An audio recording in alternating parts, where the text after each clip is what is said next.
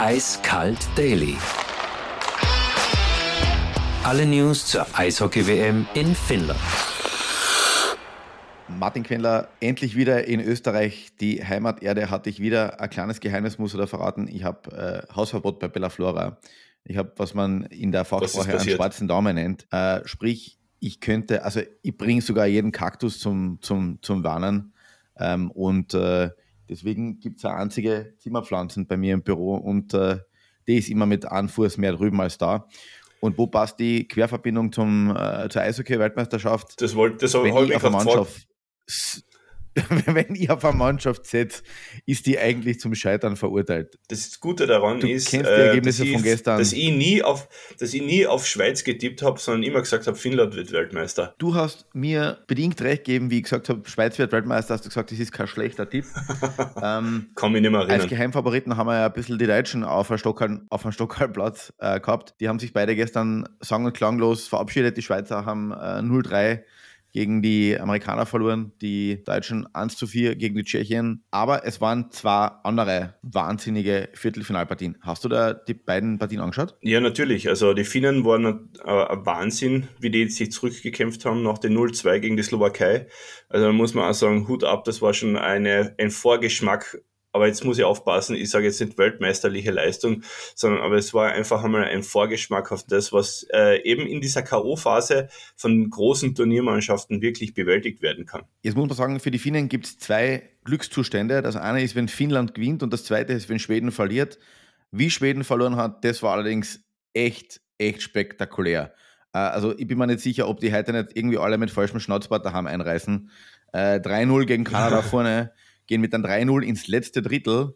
Kanada schießt das 3-1 und dann mit jeweils sechs Mann in den letzten zwei Minuten das 3-2, das 3-3 oder 2-3 und 3-3, ja, wenn man will. Und dann in der Overtime das 4-3. Ja. Das ist natürlich schon ja. etwas, wo, woran man eine ganze Busfahrt lang knabbern kann.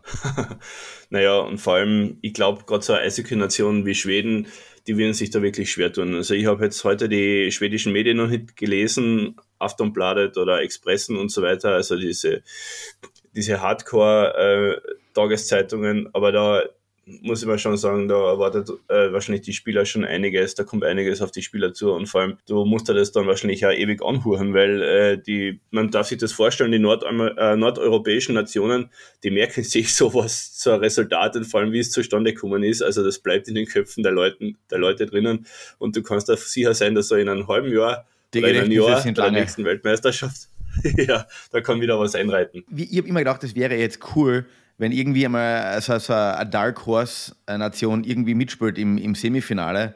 In Wirklichkeit geht es jetzt eh dann gleich weiter. Ähm, Morgen spielen dann Finnen gegen die Amis und die Tschechen kommen auf Kanada. Also eigentlich wieder alte Verhältnisse. Was mich echt wundert hat, vor allem bei den Amerikanern, weil die eigentlich nach der Partie gegen Österreich und sich sonst eigentlich in der WM bis jetzt nicht gut gespielt haben. Aber das sind solche Mannschaften, die offenbar wirklich dann mit, mit Fortlauf des Turniers einfach stärker werden, oder? Ja, schon. Aber jetzt war die Auslosung für die Amerikaner auch keine wilde. Wobei, wie gesagt haben, natürlich Schweiz wird Weltmeister.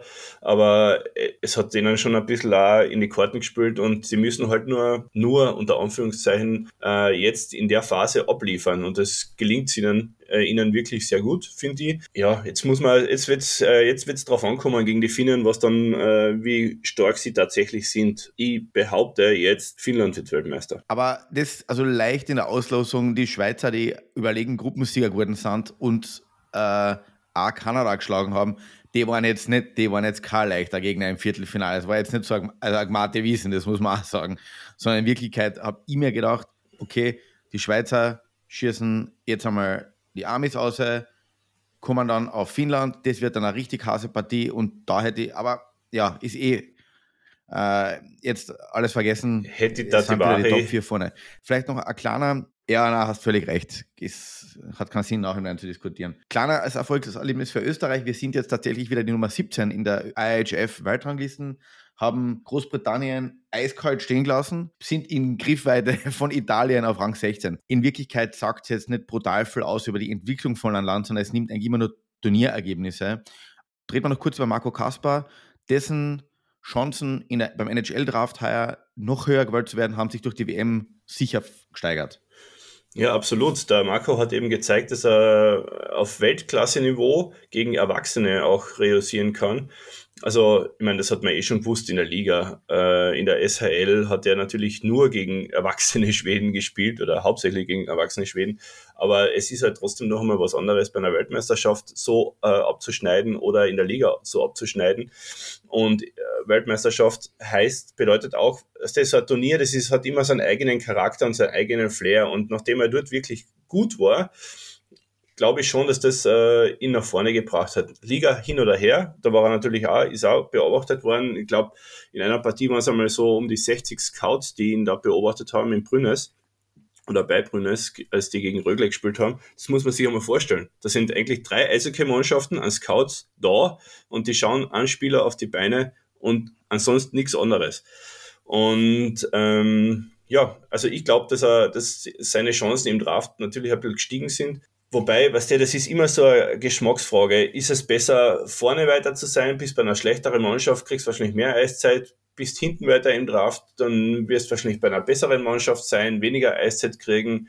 Das ist, wie gesagt, das ist immer so eine Geschmacksfrage, wo er jetzt dann tatsächlich, tatsächlich genommen wird. Beeinflussen kann er sowieso nicht.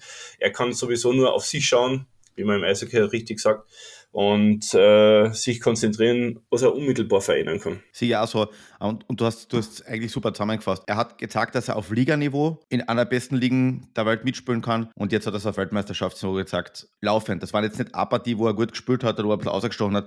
Du hast das Gefühl gehabt, er hat es wirklich über das gesamte Turnier durchgezogen, war immer, hat immer Akzente gesetzt, ist immer aufgefallen.